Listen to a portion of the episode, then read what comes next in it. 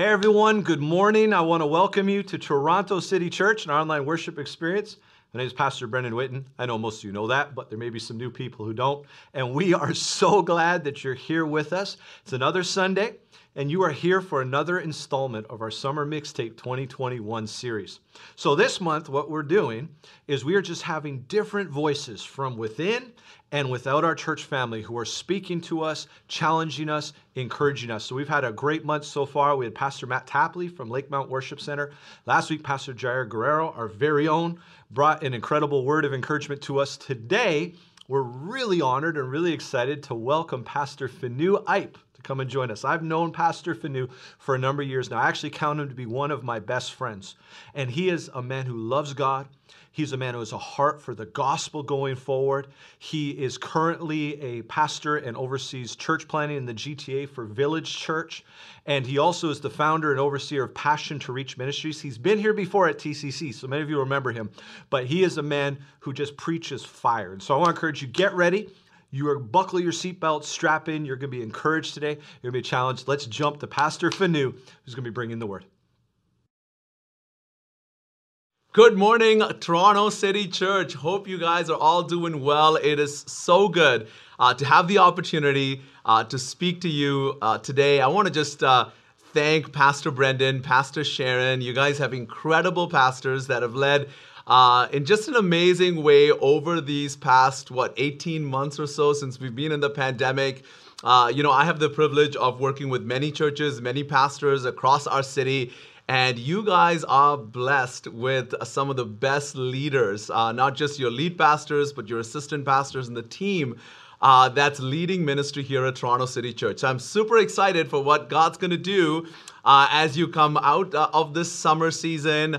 Uh, of of uh, small gatherings, outdoor gatherings, and different things, and really re engage uh, as the church globally is going to do uh, in worship services every Sunday and reaching people uh, with the gospel. And so I want to thank all of you uh, that are part of this church, that have been faithful to the mission of this church, that give and serve and just love on your leadership team here because I, th- I tell you that is so important uh, during this season. Today, uh, I have the privilege to talk to you about what I believe is the most important mandate of any group of believers uh, that gather together, that organize themselves together, and that is the mission of communicating the gospel to the world. And friends, we have an amazing opportunity coming out of the pandemic to actually talk about Jesus, talk about the hope. I mean, we've gone through 18 months where there hasn't been a lot of hope, when a lot of the idols that people have uh, elevated in their lives and they've sort of given their lives to those things have all been shut down, and people are asking these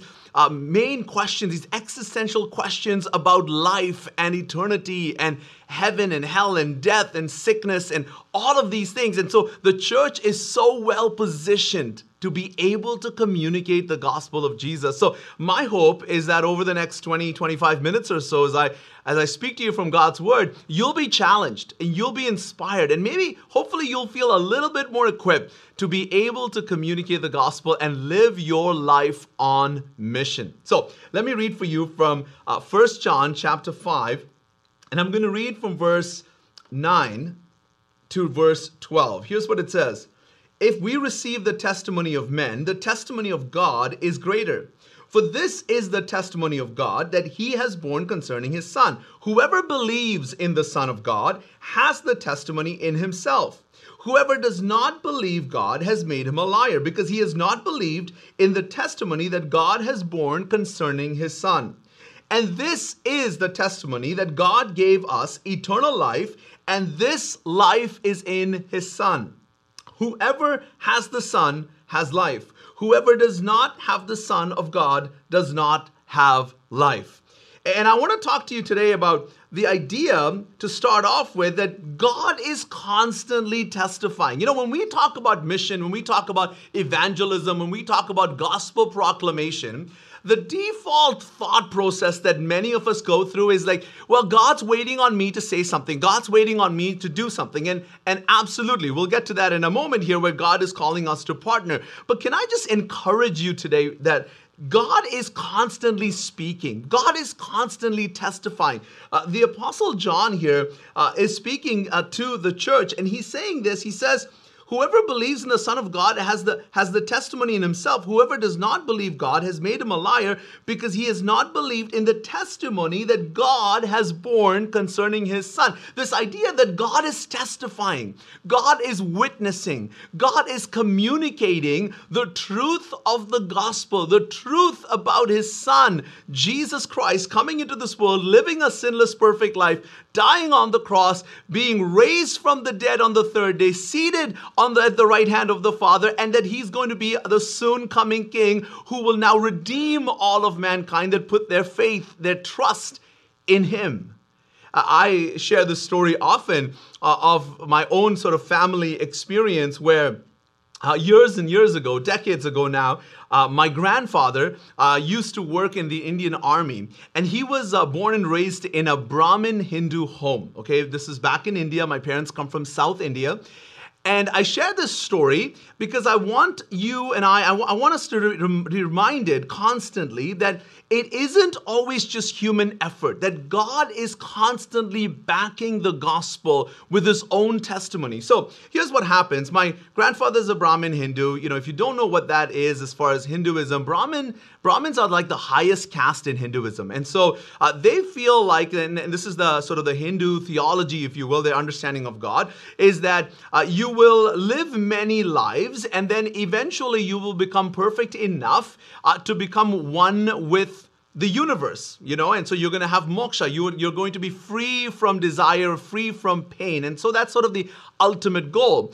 Uh, because Brahmins are the highest caste in Hinduism, they believe that they've gone through many rebirths and many uh, versions of becoming perfect, and that's why they've been born into the highest caste. And so there's a lot of pride that goes with being a Brahmin. And so he's a Brahmin Hindu, he's in the army, uh, he's you know bunch with a bunch of people, obviously, and uh, this older gentleman shares the gospel with my grandfather and a few of his friends and he talks to them about Jesus and talks to them about eternal life and talks to them about heaven and hell and the cross and all of this. And and these guys, you know, young people at the time, they're like basically laughing at him. They're like, "Come on, are you serious? Do you really believe that some guy dying 2000 years ago is going to make a difference in our lives today and and somehow if we believe in him, you know, our sins will be forgiven and we'll have eternal life?" Like it just doesn't sound real. Or I guess it sounds too good to be true because, again, in their worldview, it's like you've got to do a lot of things in order to become perfect. And over many rebirths, you're going to eventually. Uh, re, you know, attain uh, this idea of being free from sin and desire and pain. And so they laugh at him. And so one of the guys speaks up and says, Well, if Jesus were to appear to me, if Jesus were to appear to us, we'll believe. And they basically said that in a mocking way. And yet, my uh, this this gentleman who was sharing uh, the gospel with my grandfather and his friend said, "Really, you'll believe if Jesus appears to you." So he says, "I'm going to pray for you guys." So sure enough, he prays. A few days later, my grandfather, in the middle of the night, has a vision of Jesus, literally speaking to him and inviting him to come into a relationship with him. And to his shock, he wakes up in the middle of the night, and a bunch of his friends who had all heard the gospel shared by this gentleman all woke up in the middle of the night and they swapped stories. And guess what? They all had the same vision of Jesus at the same time. It was so compelling that he basically gave his life to Jesus, my grandfather did, and, and was baptized, went back home to his Brahmin Hindu home, and his, you know, his family, uh, sure enough, was like, listen, this is not going to work here. Like, if you want to be part of our home, uh, you can't you can't follow Jesus. And so they basically give him an ultimatum: you've got to choose the family or choose Jesus. And he chose Jesus, and he was disinherited and disowned from the family, and basically was separated from them because of his faith in Jesus for the rest of his life because it was such a compelling vision that he had received. Here's my point. I want to communicate. I want to encourage us today that God is speaking. That when we talk about gospel proclamation, when we talk about living on mission, when we talk about communicating who Jesus is, we're not just talking about it. It's got to be how articulate you are. It's got to be about how well you communicate uh, with people that are different from you. It's got to be about how relational you are, or how friendly you are, or how kind you are. And again, all those things are great. But it doesn't just depend on that. It actually depends on the testimony of God, and God is constantly communicating His message to people. What God's calling us to do is to partner with Him. And that brings me to uh, Matthew chapter 28, which is a really uh, familiar passage to many people. If you're a follower of Jesus, you've probably heard this. Uh, these verses uh, spoken about many, many times. Here's what it says Matthew 28 16. Then the 11 disciples left for Galilee, going to the mountain where Jesus had told them to go. And when they saw him, they worshiped him, but some of them doubted. Jesus came and told his disciples, I have given I have been given all authority in heaven and on earth. Therefore, go and make disciples of all nations, baptizing them in the name of the Father and of the Son and of the Holy Spirit. Teach these new disciples to obey all the commands uh, commands I've given you, and be sure of this: I am with you always, even to the end of the age. You know, one of the reasons that I love this passage of scripture, and I think it's so important for those of us that are followers of Jesus is that this is really where Jesus lays out the purpose of our lives as Christians.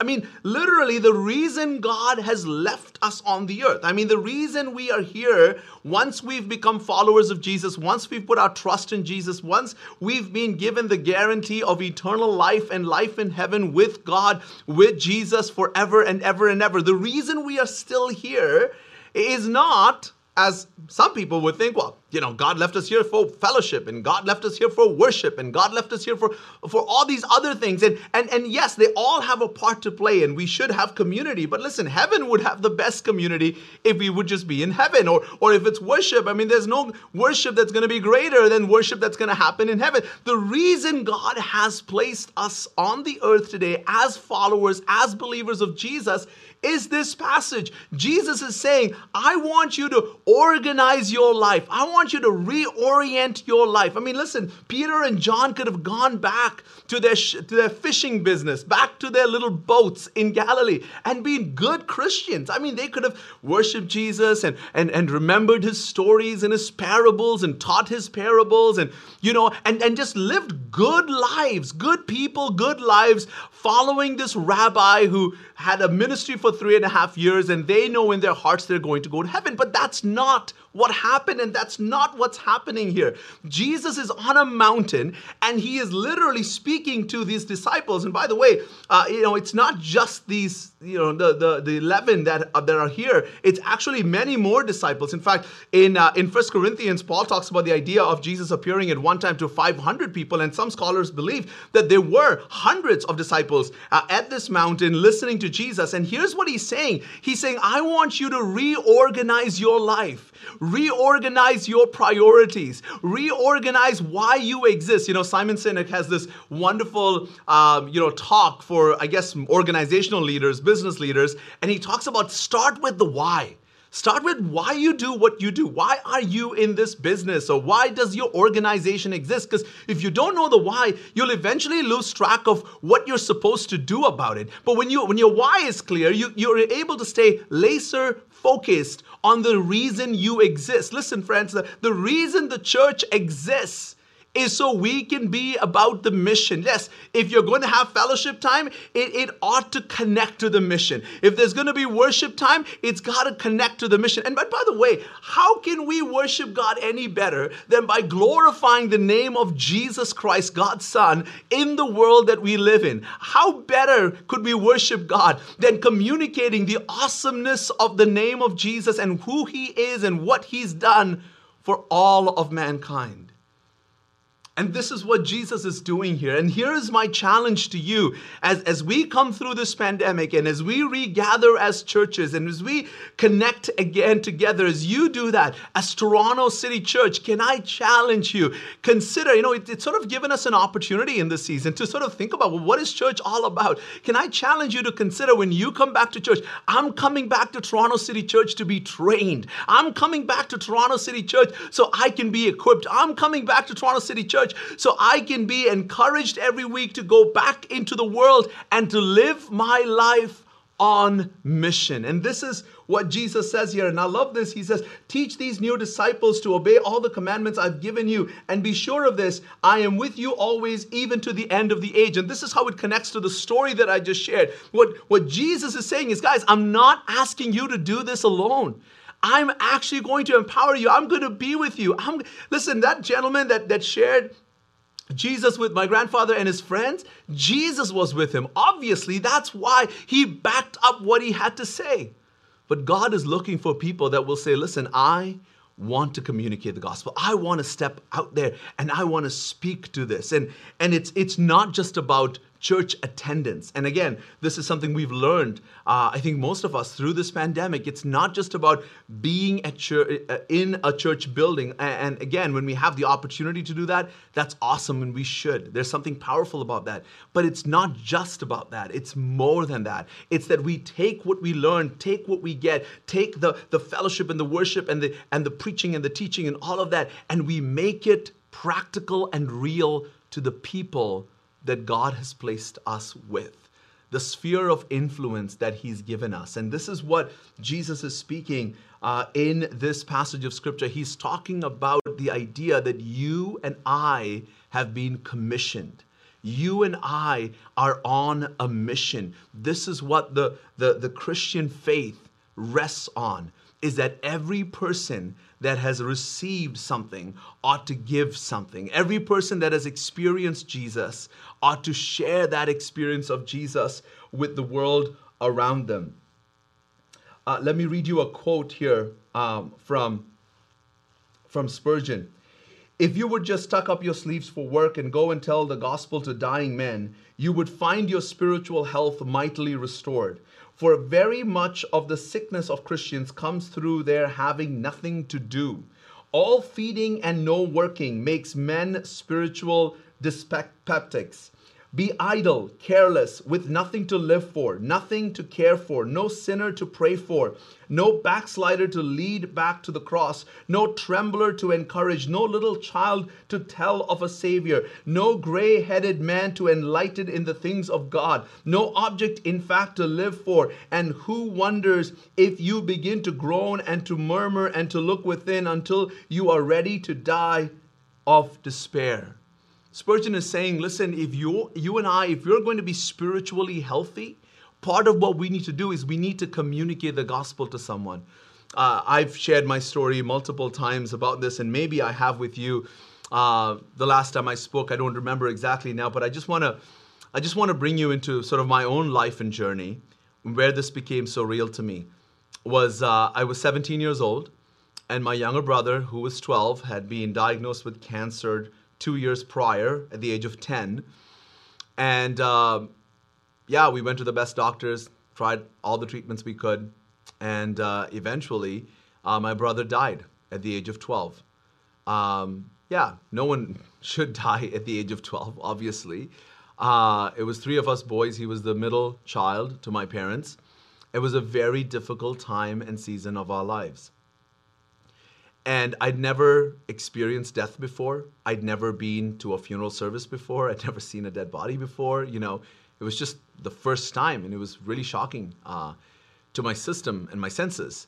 And I remember sitting at his funeral service as a 17 year old, looking at his body, couldn't figure out exactly what had happened. Like, I, I, you know, for the first time, I'm like, oh, there's more to being human than just the body you're in, because his body is there but obviously he's not there.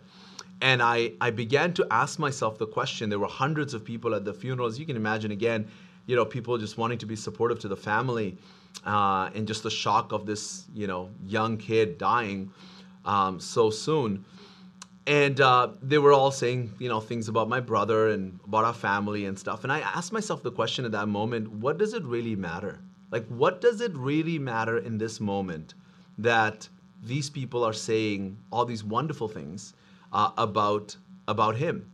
What really matters, I said to myself, is number one, where is he now? And number two, what does Jesus have to say about him? Like, what is what does Jesus have to say about my brother's life? And I said to myself, well, isn't that what it's all about then? If if you can live your whole life and do a whole lot um, and then eventually you're going to leave this world, and then what you're going to walk into is not 60 years or 70 years or 80 years or 100 years even. It's forever and ever and ever. Then should we not live this life in light of eternity? Someone that I really admire in ministry says this, we have we've been given 15 minutes on this earth. Like like the idea that we just have such a short amount of time in the world compared to eternity. The question is, what are we going to do with the time we've been given? And for me personally, that was the day, that was the moment when I said, before they dress me up and put me in a box, I want to do something that's going to make a difference in eternity.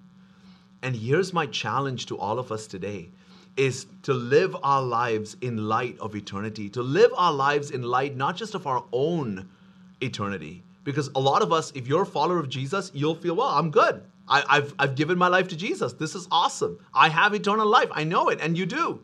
But here's the question What about that colleague at work? What about that neighbor? What about that family member? What about that person? that maybe you met, you know, online because we've been meeting all kinds of people online over this past year uh, because our lives have moved online. And and so whatever the the sphere of influence or how you're connected, what about those people that God has allowed you to connect with? And this is where Jesus is saying, "Go." The idea of go when he when he speaks about this in in Matthew 28 is move from your own comfort zone Move from where you are. Move from just your little life, your family, you know, my church. We do this, my church, my family, my hobbies, my. Move away from my and move towards them, whoever the them is in your life because that's what God is calling us to do. In, in, in the first letter of John that we read from, God is testifying, constantly communicating. Why is He doing that? Let me read that again for you. First John chapter 5 and verse 12 says this. Verse 11, actually, and this is the testimony that God gave us eternal life, and this life is in His Son. Whoever has the Son has life. Whoever does not have the Son of God does not have life. Period. God's saying, listen, the only way you have eternal life is through my son. And friend, that's what people need to hear. And that's what God is calling us to to live on mission to communicate that message to the world. And, and, by the way, can I also just encourage you and say this that it's not just about how you live, it's also about what you say. So often people have said, well, you know, uh, there's this quote that's gone around that says, you know, eh, eh, preach the gospel and if necessary, use words. Friends, that's not biblical. That's not what the Bible says. Yes, we've got to live good lives. Yes, we've got to be good to people. Yes, we've got to be kind to people. But we've also got to speak the truth of God's word. We've got to communicate verbally the, the gospel of Jesus. And let me end with this. I want to talk about the mode of the mission. The mode of the mission, okay? Uh, in John chapter 4, um, starting in verse 4, it talks about Jesus connecting with this woman, a Samaritan woman. So, just for the next few moments, uh, let me just unpack a few of these verses and, and talk about the mode. When I say mode, what I mean by that is not the method, not how you're going to do it specifically, because I'm not quite sure your context and, and how God would want you to, to communicate the gospel, but, but what should be our mindset? What should be our frame of mind, our, our heart posture? when it comes to how we present the gospel. It's like, you know, in your car, you've got different modes. You've got the eco mode, you got a normal mode, you got a sport mode. I mean, I don't have a fancy car, so that's all the three modes I have. And, and I do know that when I when I move to sport mode, uh, the acceleration definitely bumps up. So if I wanna, uh, you know, pass somebody on the highway, uh, generally speaking, if it's a little tight, I'm going to go to sport mode because I know the car's sort of like expecting it. The car's ready. So it's like it's almost like how do we stay ready to live on mission? What does that look like? Let me read for you John chapter 4, verse 4. He had to go through Samaria on the way. Eventually, he came to the Samaritan village of Sychar, near the field that Jacob gave to his son Joseph. Jacob's well was there, and Jesus, tired from the long walk, sat wearily beside the well about noontime. Soon a Samaritan woman came to draw water, and she and Jesus said to her, "Please give me a drink." he was alone at the time because his disciples had gone into the village to buy some food. Number one, the mode of the mission is the mode of connection. You cannot communicate the gospel if you will not start a conversation with people. A part of the challenge we have often is that we don't take advantage of opportunities that are transactional. What do I mean by that? In this moment, Jesus is thirsty.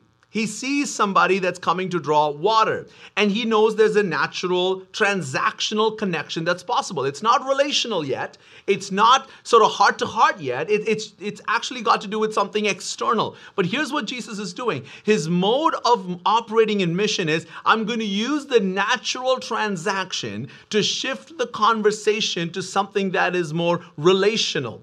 And so he starts off with just simply asking, "Hey, can I get some water?" Now, why this is so amazing is that number one, she's a woman. So in the culture back then, that's not common. You're not supposed to do that. And she actually talks about this uh, later down in this passage. And then, secondly, she's a Samaritan. Samaritans and Jews had nothing to do with each other. I mean, Samaritans were basically Jewish people that had intermarried with, with the nations around them, and they were sort of considered second class citizens and outcast by the Jewish people. And so, there was not really a connection between the two groups of people. And Jesus is breaking barriers for this transaction to happen. She's like, You're not supposed to even ask me for water, but Jesus is like, I have a need, and I'm going to talk to you about it. And here's what I want to encourage us to do Take every natural transactional opportunity. Uh, you know, if, you, you're uh, in, uh, if you're looking to sell a home or buy a home, you'll have a real estate agent, or maybe you'll have a mortgage agent, or uh, if it's your accounting, or if it's your insurance, or whatever the reason is that you will need to transact business, transact interaction with someone.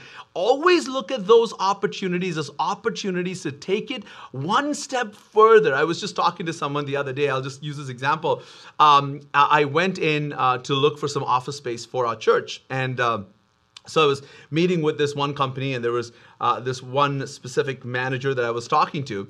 And um, had an amazing connection with this person, talked a lot back and forth. Remember, the, the reason we initially connected was because of you know us wanting to lease office space and we just i just be, was able to use that opportunity just to connect and just to talk and and really get to build some relationship to the extent that the following week when i called this person and said listen i may not actually go with your company at the end of the day. Um, i'm getting a better deal with this other corporation. And uh, this person said to me on the phone said finu i want you to know that you have a friend for life.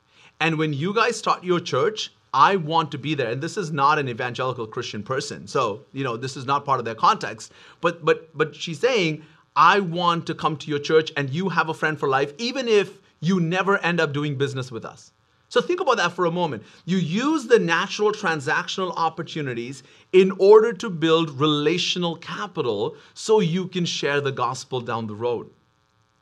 The woman was surprised, for the Jews refused to have anything to do with Samaritans. She said to Jesus, You're a Jew, I'm a Samaritan woman. Why are you asking me for a drink? Here's what you've got to be in. You've got to be in the mode, when you think about mission, you've got to be in the mode of, I will connect with anyone that Jesus died to save. Who's that? Every human being. So, meaning it doesn't matter what the difference between us is. And, and can I just encourage you with this? I've preached the gospel in 20 plus nations, all kinds of cultures, languages, tribes, people. Here's what I found out the human need for a savior is exactly the same. The human understanding or the human recognition is probably a better word of sin is the same. It doesn't matter what language you speak. It doesn't matter what the color of your skin is. It doesn't matter what car you drive, how much money you make. Here's what's common. The, what, what's common to every human being is this I am a sinner. I'm not worthy of God. I know I'm, I, I have so many faults. I've made so many mistakes in life. And I wish there was an opportunity that I could connect with God, a higher power that's out there that, that would help me resolve these inner turmoil that I face.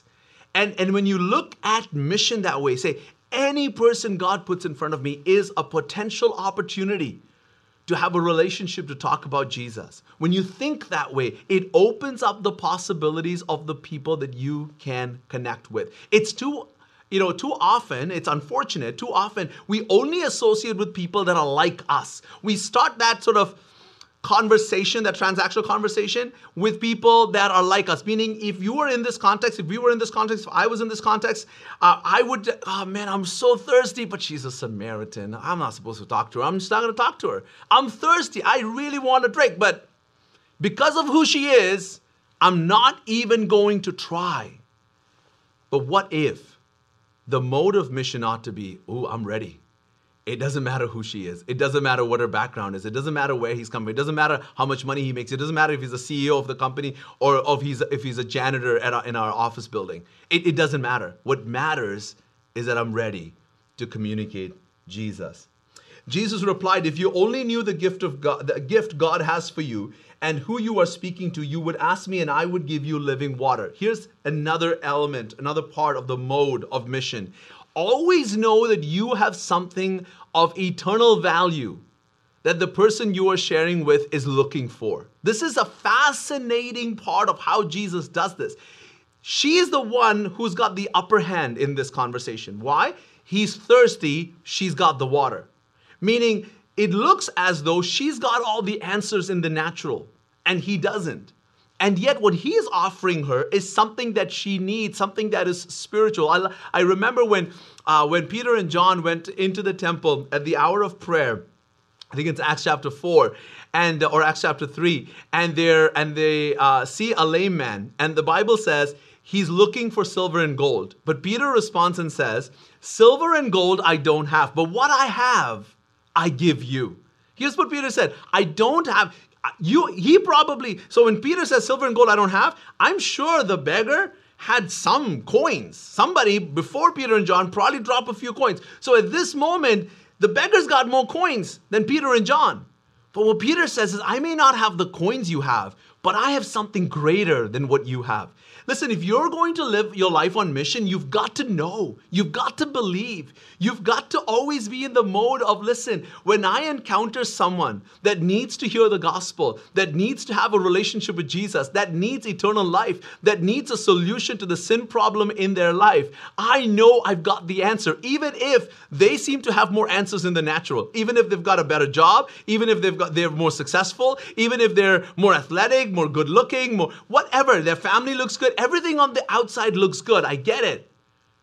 But on the inside, I've got something that they don't have.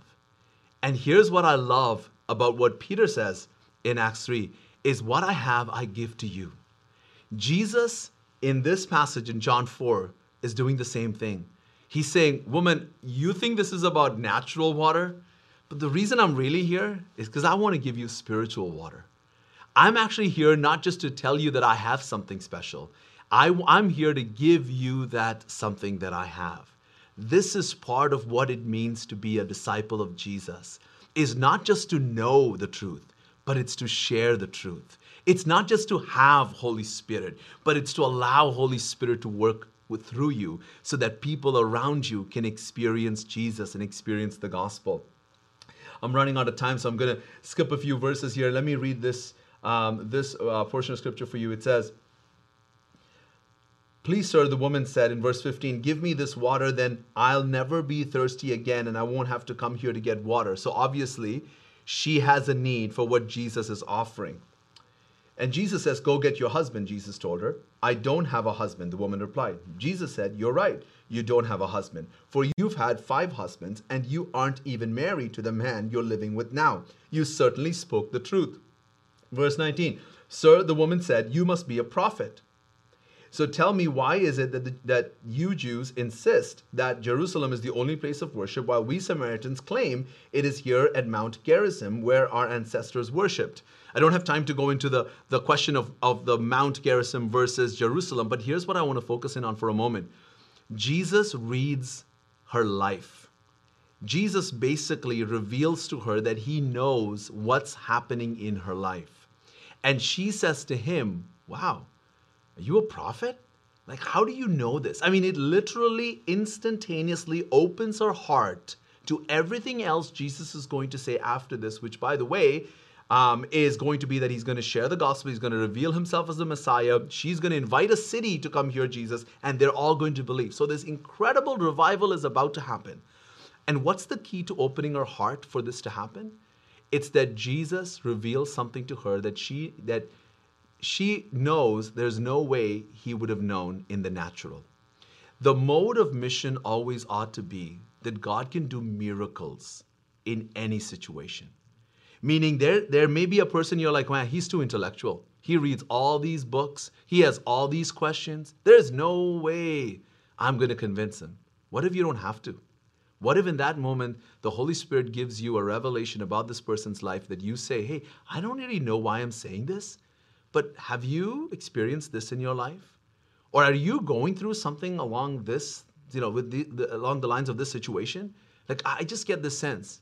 And imagine if that came true. All of a sudden, all the arguments will go out the window because you've just gone directly to the heart of the person. The mode of mission ought to be I believe in a God of the supernatural. I'm not here to try to convince you with how articulate I am in explaining the gospel and answering every question you have about the Bible or some story in the Bible or about some histor- historical fact about the Bible. I'm not here to do that. I'm actually here as a messenger from God communicating the truth of God's word. And because I'm here on behalf of God, I believe God will show up and God's going to speak to your heart. God's going to reveal himself to you. And this is what happens in this passage of scripture. And I'm out of time, so I've got to close. But here's what I want to leave with you today I want you to know that God is testifying, He is speaking. He's not just left it to you and I, say, you guys figure it out. I'm just going to do my thing. I'm going to wait for everything to be done, and I'm going to wait for the time when you know the the uh, the trumpet will sound and Christ will return, and you guys are on your own till then. No, Jesus is with you. He's speaking on behalf of you. He just needs you to take the first step. Secondly, we are called to organize our churches, but also our lives, your money, your marriage, your children, where you live, what you drive, where you work. Everything that we do ought to be organized. And if I can use the, in the context of someone coming to Jesus, reorganized so that you can fulfill the mission that God's called you to. And finally, think about the mode of the mission always think about how can I have transactional conversations that will result in relational conversations. Always think about how can I be open to any person knowing that what I have all of humanity needs. And lastly, the idea that we serve a supernatural God. And so it's not based on your ability, it's based on his power. And there are moments when he will use you to speak into someone's life that will open up their heart and God's word will go directly into their heart and they will become receptive, just as this Samaritan woman. Let me pray for you. Father, we thank you that you've called us to the greatest mission in the world. You've given us the greatest message in all of human history. The message that God is calling humanity to reconcile to Himself, not by our works, not by what we do, not by making up for the sins we've committed, but simply by believing in the death and resurrection of Jesus Christ. Lord, help us to have these relational, transactional, relational conversations with people. Help us to communicate the gospel. Help us to reorganize our lives around this mission. Help us to believe, Lord, as Peter said, silver and gold I don't have, but what I have, that, Lord, we do have the greatest message in the world that we can share with people. And let your power be with your people as they go out and live their lives on mission in Jesus' name. Wasn't that a great word today from Pastor don't know about you, but I've definitely been challenged. I've been encouraged. I need to go do a little bit of repenting. I need to go do some a little bit of strategizing. And and and as always, we want to make sure we're not just hearers of the word, but we're doers of the word. Amen. Amen. Well, you guys know. Uh, one of the things that we like to do here at Toronto City Church is if we've had a guest speaker with us, we always want to give an opportunity for you to sow into them and to sow into their ministry. Uh, Pastor Fanu, as mentioned, he's with Village Church, but he also oversees Passion to Reach Ministries, which is doing incredible work in equipping churches and reaching people with the gospel. And so I want to give you an opportunity to sow into Passion to Reach today.